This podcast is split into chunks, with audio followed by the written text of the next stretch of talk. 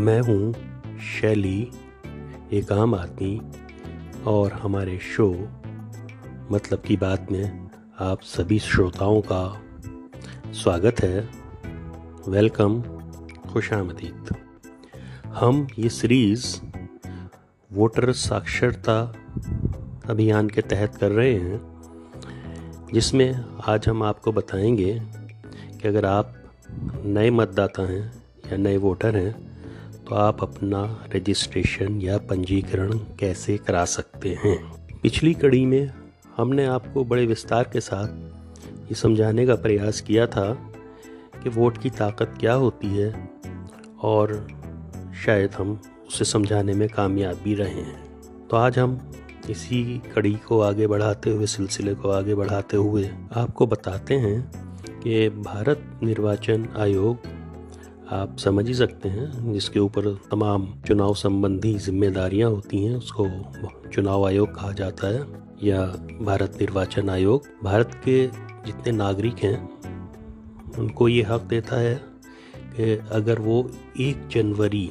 से पहले पहले 18 वर्ष की उम्र तक पहुँच जाते हैं तो वो अपना एक सामान्य मतदाता के रूप में, वोटर के रूप में अपना पंजीकरण करा सकते हैं, अपना रजिस्ट्रेशन करा सकते हैं। तो मेरी अपने सभी सुनने वालों से गुजारिश है कि एक बार ज़रा देख लें कौन से बच्चे बड़े हो रहे हैं, जो भी 18 साल की उम्र को पहुँचने वाले हैं एक जनवरी से पहले पहले। अभी आप ये सोच रहे होंगे कि ये मुद्दे की बात पे तो आ ही नहीं रहे हैं तो आपका इंतज़ार ख़त्म हुआ। हम आपको बताते चलें कि नए वोट के रजिस्ट्रेशन के लिए दो तरीके हैं। एक तरीका तो वो है, जो पुराना तरीका है, हम एक ऑफ़िस में जाते हैं, एक ऑफिसर से मिलते हैं, उसे अपनी बात बताते हैं, और जो भी प्रक्रिया है, वो उसको पूरा करता है, और हमारा काम हो जाता है। क्योंकि आज वक्त बहुत आगे निकल चुका है आईटी के युग में हम लोग जी रहे हैं हमारे पास ऑनलाइन सुविधाएँ हैं तो हम ऑनलाइन भी वोटर पोर्टल्स हैं, इलेक्शन कमीशन की साइट्स हैं, वोटर हेल्पलाइंस हैं, और इसी तरह से बहुत सारे ऐप्स हैं, जिनमें इलेक्शन कमीशन का वोटर ऐप बहुत प्रमुख है और बहुत इफ़ेक्टिव है। मैंने भी लास्ट टाइम जब अपनी बेटी का वोट बनवाया था तो मैंने भी वोटर हेल्पलाइन ऐप का ही प्रयोग किया था और मैं आपको कसम खा के बता सकता हूँ कि इतना आसान था जितना मैंने सोचा भी नहीं था। अब आप सोच रहे होंगे कि ये ओ क्या होता है? तो अपनी बात को आगे बढ़ाने से पहले आपको ओ के बारे में ही बता देते हैं। ओ का मतलब होता है बूथ लेवल ऑफिसर तो ये बूथ लेवल ऑफिसर जो है, ये आप ऐसे समझें कि ये बिल्कुल ग्रास रूट लेवल का इलेक्शन कमीशन का नुमाइंदा है, जो आपके साथ हर तरह से जुड़ा होता है। अगर हमें अपने वोट से संबंधित किसी भी किस्म की समस्या है तो हम अपने बीएलओ से संपर्क कर सकते हैं और अपनी समस्या का निराकरण करा सकते हैं। अब BLO जो है, ये कोई परमानेंट पोस्ट नहीं है, क्योंकि बारह महीने तो इलेक्शन होते नहीं हैं। तो ये एक एडिशनल रिस्पॉन्सिबिलिटी होती है जो इलेक्शन कमीशन किसी भी सरकारी कर्मचारी को दे सकता है। तो अधिकतर देखने में ये आया है कि जो बीएलओ होता है या तो वो कोई सरकारी स्कूल का टीचर होता है या किसी अन्य विभाग से फ़ूड एंड सप्लाई से, या इलेक्ट्रिसिटी सप्लाई डिपार्टमेंट से, बिजली बोर्ड से, या कोई आपका सिविल हेल्थ डिपार्टमेंट का कोई शख्स आपके एरिए को जो अच्छी तरह से जानता है, उसको बीएलओ की ड्यूटी दे दी जाती। अब सवाल पैदा होता है कि बीएलओ साहब से अगर मिलना है तो कहाँ मिलेंगे? तो वो ज़माने तो लग गए कि भाई ऑफ़िस में जाते थे और वहाँ किसी से मिलना होता था तो उनकी सीट पे जाते थे तो पता चलता था कि जी, ये साहब तो हैं नहीं। बराबर वाले से पूछते थे, वो कहते, पान खाने गए हैं। अब आप पान वाले की दुकान पे गए तो अरे भाई, अभी तो यहीं खड़े थे। वो मास्टर जी आए थे, वो उनके साथ निकल गए। वो देखो सामने खड़े, मोटरसाइकिल ठीक करा रहे हैं। आपने जाके पकड़ लिया, अरे साहब, मुझे ये काम था। उन्होंने कहा, चलो, कोई बात नहीं, बैठो, मैं आता हूँ। तो ये काम हो जाता था और इस तरह हम लोग ट्रेस कर लेते थे। तो चलिए, वो ज़माने गए। अब नया ज़माना है आईटी का युग है। तो काम तेज़ी से होते हैं और लोग बाग भी अपनी जिम्मेदारियों को बहुत अच्छे से समझते हैं। और चुनाव आयोग ने बहुत ज़्यादा पारदर्शिता और सुविधाएँ अपने वोटर्स के लिए पैदा कर दी हैं। हमारे पास साधन भी हैं।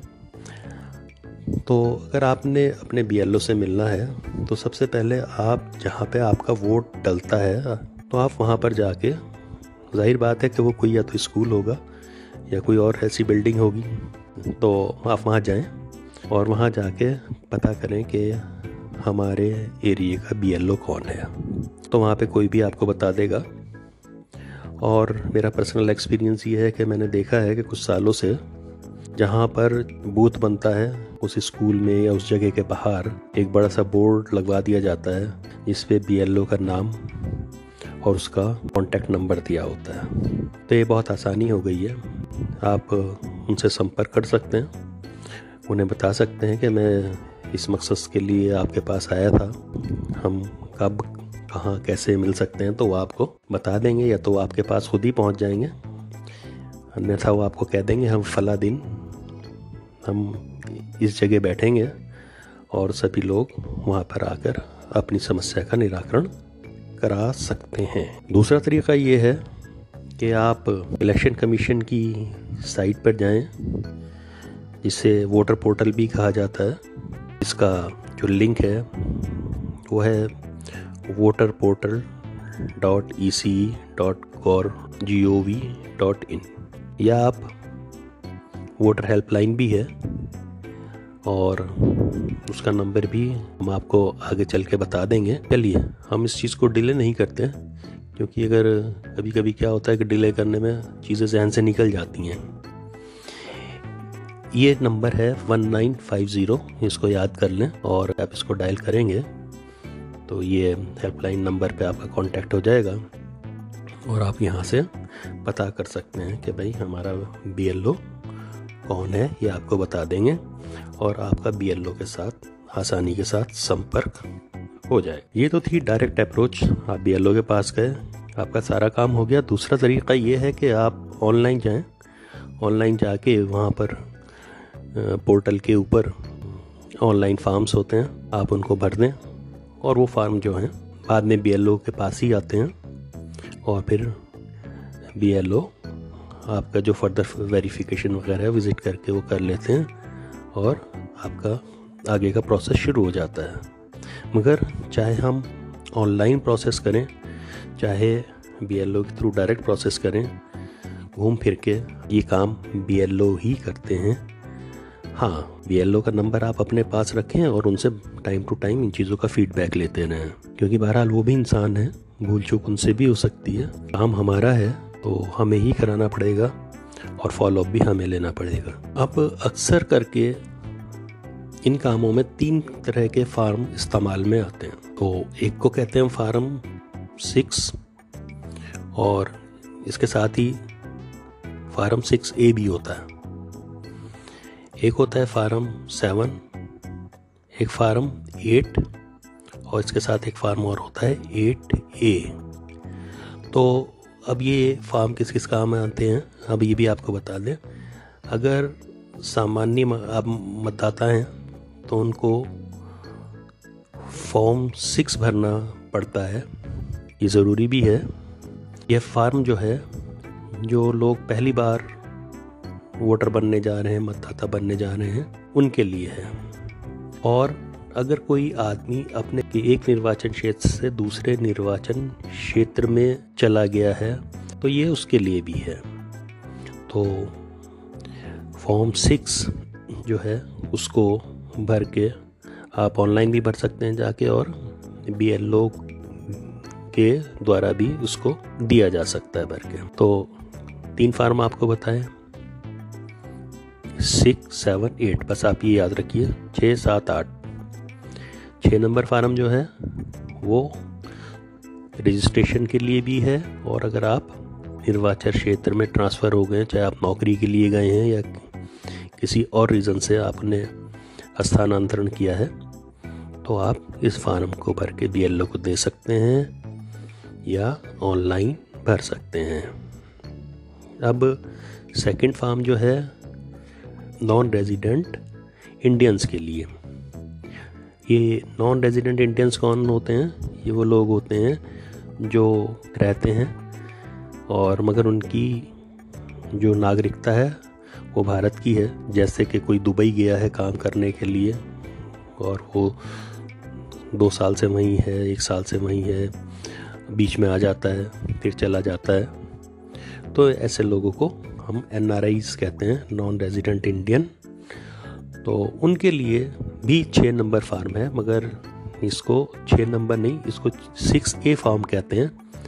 थोड़ा सा इसमें चीज़ें अलग होती हैं, कुछ कॉलम्स डिफरेंट होते हैं। तो जो भारत में रहने वाले हैं, उनके लिए छः नंबर फार्म और जो एन हैं, उनके लिए सिक्स ए तो फॉर्म नंबर छः आपको समझ में आ गया। अब फॉर्म नंबर सात के बारे में भी हाथ के हाथ आपको बताते चले। अगर निर्वाचक नामावली में कोई नाम हटाने या कोई आपत्ति है, हिंदुस्तान से बाहर, ठीक है ना? तो आप फॉर्म नंबर सात भर सकते हैं ऑनलाइन भी भर सकते हैं और बीएलओ से लेके उनको भी भर के दे सकते हैं। तो इसका मकसद ये हुआ, नाम को हटाना है, ठीक है? या निर्वाचक नामावली में कोई आपत्ति है? तो मेरे ख्याल से ये भी कोई इतनी मुश्किल बात नहीं थी। तो मैंने आपको कितने फॉर्म बताए छः, सात, आठ, सीधा फंडा है, ये याद रखें। छः नंबर फार्म, सात नंबर फार्म, आठ नंबर फार्म। ठीक है, छः नंबर की ही ज़्यादा ज़रूरत पड़ती है तो सिक्स ए की ज़रूरत बहुत कम पड़ती है, क्योंकि एन लोग बहुत कम होते हैं। अब सात नंबर ये आपको बता ही दिया, ठीक है ना? नाम हटाने के लिए या निर्वाचक नामावली में आपत्ति के लिए फॉर्म सात भर दिया जाता है। अब क्या रहा? अब रह गया फॉर्म नंबर आठ। कोई बहुत बड़ा कॉम्प्लिकेशन नहीं है, ठीक है ना? कोई ऐसी बात नहीं है जो समझ में ना आए। फॉर्म नंबर आठ जो है, इस ये भी बदलाव के लिए है। अगर आपके नाम बदलवाना है, फ़ोटो बदलवानी है, आयु बदलवानी है एपिक नंबर पता जन्म तिथि आयु संबंधी, इसमें कोई एडिटिंग होनी है। कोई मान लिया आपका नाम की स्पेलिंग गलत हो गई। ठीक है ना? आपकी डेट ऑफ़ बर्थ में कोई सुधार करना था तो उसके लिए फॉर्म नंबर आठ भरें और ऑनलाइन भर दें या फिर उसी तरह से बी एल साहब से मिल के उनसे फॉर्म लेके, उनको भर के दे दें। तो आपको फॉर्म नंबर एट का भी पता चल गया कि इसका क्या काम है। अब बात कर लेते हैं फॉर्म एट ए की। फॉर्म एट ए किस लिए है? अगर आप एक ही निर्वाचन क्षेत्र में ठीक है ना? मतलब उससे बाहर नहीं। पहले हमने बात की थी एक निर्वाचन क्षेत्र से, अगर आप दूसरे निर्वाचन क्षेत्र में जा रहे हैं तो फॉर्म नंबर सिक्स भरेंगे। मगर अगर आप एक ही निर्वाचन, सॉरी, एक ही निर्वाचन क्षेत्र में हैं, आपने अपना निवास स्थान बदल लिया है। आप एक मोहल्ले से निकल के दूसरे मोहल्ले में शिफ्ट हो गए हैं, चाहे चार घर छोड़ के ही हुए हैं, ठीक है? तो आपको क्या करना पड़ेगा? आपको फॉर्म एट ए भरना पड़ेगा। अब लास्ट में एक बार फिर हम सब चीज़ों को थोड़ा सा ब्रीफ कर देते हैं और रिपीट भी कर देते हैं कि मतदान के रजिस्ट्रेशन या पंजीकरण के लिए चुनाव आयोग आपसे क्या उम्मीद रखता है? आप में क्या क्या उस क्वालिटीज़ होनी चाहिए जिससे आप एक मतदाता बन सकें? पहली बात तो ये है कि नंबर एक आपको भारत का नागरिक होना चाहिए, ठीक है? दूसरी, निर्वाचक नामावली के पुनर्निरीक्षण वर्ष की एक जनवरी को 18 वर्ष की आयु पूरी कर ली हो आपने, ठीक है ना? अब ये थोड़ी सी डिफ़िकल्ट हिंदी हो गई। कि निर्वाचक नामावली के पुनर्निरीक्षण वर्ष। तो इसको थोड़ा सिंप्लीफाई कर दूँ। निर्वाचक नामावली, वो जो आपकी वोटर लिस्ट है, जिसमें आपका नाम होना चाहिए, ठीक है? और पुनः निरीक्षण मतलब उसको दोबारा से रिवाइज किया जाता है तो उसको कहते हैं कि उसका दोबारा से निरीक्षण किया जाएगा और जो उस लोग नए आएँगे, उनको उसमें जोड़ दिया जाएगा और एक तरह से इस लिस्ट का अपडेशन होगा।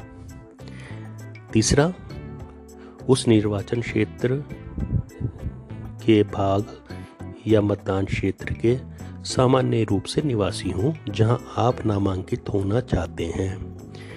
ये नहीं है कि आप रहते देहरादून में हैं, उत्तराखंड में, और आप जाके कन्याकुमारी में। कहें कि जी मैं अब यहाँ पे अपना एनरोलमेंट कराना चाहता हूँ। तो पॉसिबल नहीं होगा। तो आप अगर सामान्य रूप से तभी आप वहाँ पे अप्लाई कर सकते हैं। ठीक है? और अब आपको आगे बताते चलें। अगर आप इन सारी बातों को पूरा करते हैं, एक तरह की चेक लिस्ट थी आपके लिए तो आप मतदाता हेल्पलाइन ऐप जो है, उसको डाउनलोड कर लें, या ऑनलाइन भी आप जा सकते हैं। तो साइट है N V S P dot in तो यहाँ पे जाके हम लोग ऑनलाइन अपना पंजीकरण कर सकते हैं। एक वोटर ऐप के बारे में मैंने आपको बताया था। और ऑफलाइन मतदान करने के लिए पंजीकरण कैसे करते हैं, वो मैं आपको बता ही चुका हूँ। एक बार दोबारा से फिर रिपीट कर रहा हूँ। आप ऑफलाइन नामांकन भी कर सकते हैं। उसके लिए आपको फॉर्म नंबर सिक्स की दो जो कॉपीज़ हैं वो भरनी पड़ेंगी। और जो ये फार्म है ये रजिस्ट्रेशन ऑफिसर या असिस्टेंट रजिस्ट्रेशन ऑफिसर के ऑफ़िस में जाके वहाँ जमा करा सकते हैं जो कि mostly S D M office में या ही होता है। हाँ, और बूथ लेवल अधिकारियों के पास भी ये निःशुल्क उपलब्ध होते हैं। आपको खैर कहीं जाने की ज़रूरत नहीं है। आपका काम बीएलओ के लेवल पर ही होता है और वो आपका काम करा देता है। बस आपको उसको फॉलोअप रखना पड़ता है। अपेक्षित दस्तावेज़ों की प्रतियों के साथ आवेदन को पंजीकरण अधिकारी, सहायक निर्वाचक अधिकारी को दिया जा सकता है या उसे संबोधित करके डाक द्वारा भी भेजा जा, जा, जा सकता है या आपके मतदान क्षेत्र के बूथ लेवल अधिकारी को सौंपा जा सकता है। ठीक है ये बात आप समझ ही गए हैं। और अगर आपको कोई सहायता चाहिए ठीक है तो आप वन नाइन फाइव ज़ीरो पर भी कॉल करके और अधिक जानकारी ले सकते हैं। तो मुझे लगता है कि आज का जो मकसद था वो पूरा हो गया।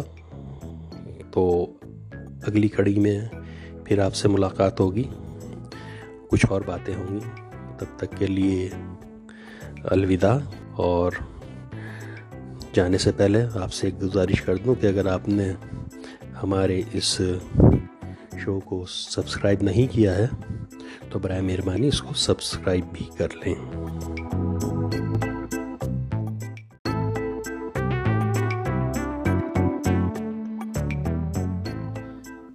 मैं हूँ शैली, एक आम आदमी हमारे शो मतलब की बात में आपका स्वागत है।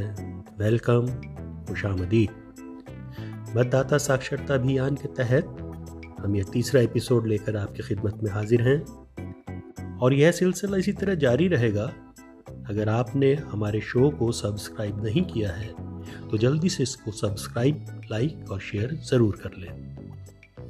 पिछले दो एपिसोड्स में हमने आपको वोट की ताकत और नए मतदाता अपना पंजीकरण कैसे करा सकते हैं, इस बारे में विस्तार के साथ बताया था। इसी के साथ साथ हमने आपको यह भी बताया था कि अगर मतदाता सूची से नाम हटवाना हो अथवा मतदाता सूची में अन्य विवरण जैसे नाम, उम्र आदि को ठीक कराना है, यदि आप एक निर्वाचन क्षेत्र में एक स्थान से दूसरे स्थान पर चले जाते हैं या किसी एक निर्वाचन क्षेत्र से अन्य निर्वाचन क्षेत्र में स्थानांतरित हो जाते हैं तो आपको क्या करना होगा? अगर आपने हमारे पिछले एपिसोड नहीं सुने हैं तो आप पीछे जाकर उन्हें सुन सकते हैं और सारी जानकारियाँ प्राप्त कर सकते हैं। आज के एपिसोड में हम आपको यह बताएँगे कि आप अपना वोट ऑनलाइन कैसे सर्च कर सकते हैं। तो शुरू करते हैं मतलब की बात का तीसरा एपिसोड।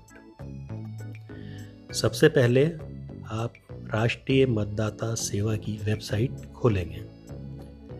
इसका वेब लिंक है W W W dot N V S P dot in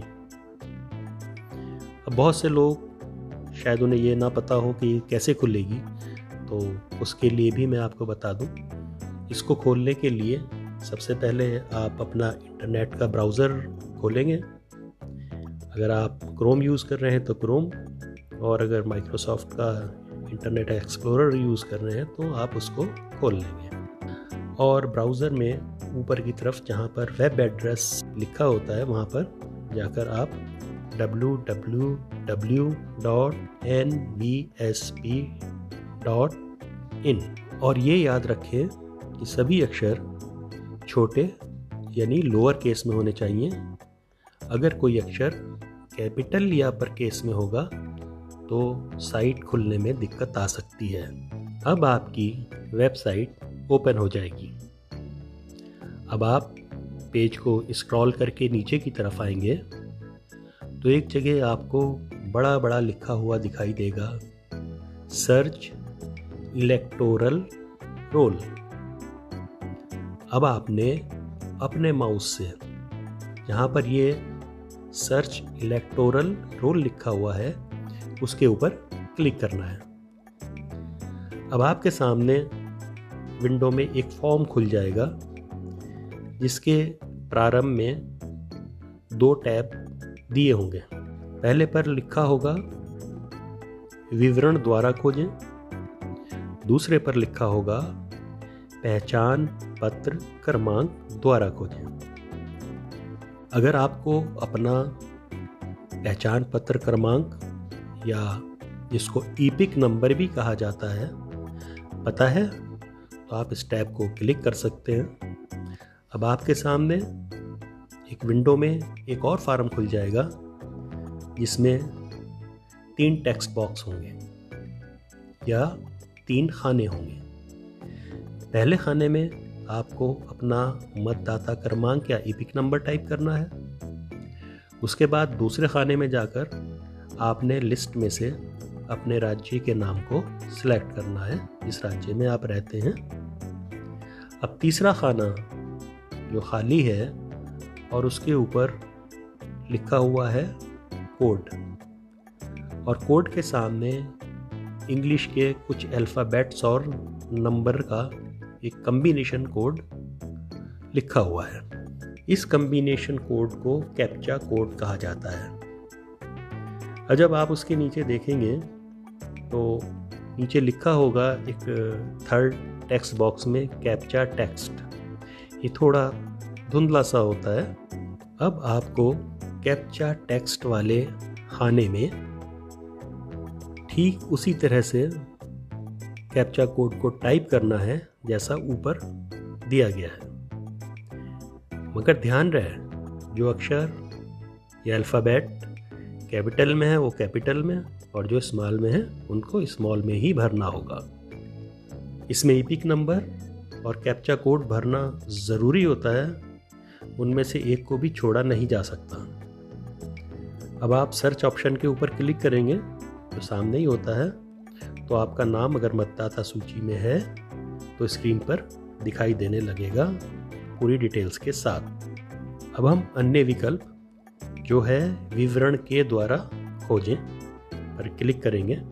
इस फॉर्म में नाम, पिता का नाम, जन्मतिथि लिंग राज्य ज़िला निर्वाचन क्षेत्र आदि की जानकारी और कैप्चा कोड भरकर सर्च या खोज वाले ऑप्शन के ऊपर क्लिक करके वोटर लिस्ट में नाम देखा जा सकता है।